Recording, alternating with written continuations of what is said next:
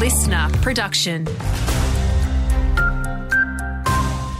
Hi, Saskia Channing here with the latest. The Senate's passing of the Restoring Our Waters bill's been met with plenty of backlash. The amendment to the Murray Darling Basin plan's now looking set to pass through Parliament and will see 450 gigalitres of water returned to the environment.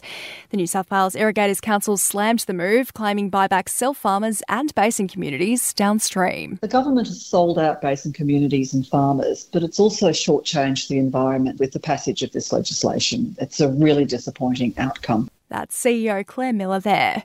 Predictions of a hotter than usual summer mean we're still on track for plenty of bushfires. Despite recent rain, the latest seasonal outlook is pointing to above normal fire activity across much of New South Wales, including the Central West, while all of our region remains drought affected.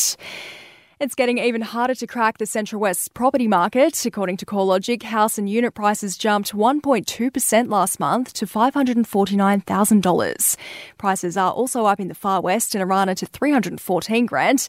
As for what home buyers can expect next year, I think the best outcome will probably be a relatively stable market, maybe some subtle levels of growth around regional New South Wales, but much more stable conditions across Sydney where affordability challenges are more pressing. That's economist Tim Lawless there and slow down in the Orange CBD. New speed limits come into effect from this morning with the area bound by Byng, Peisley, Kite and Hill Streets dropping to 40 k's an hour.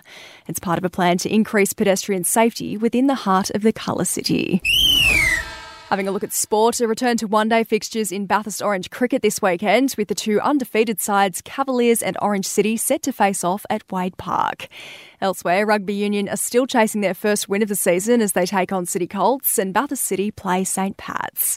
And in the Whitney Cup, dry weather predicted after last round's washout, RSL Colts will look to become the first side to beat CYMS this season when they clash at Victoria Park in their one day tomorrow, while Newtown face Macquarie and South Dubbo take on Dubbo Rugby.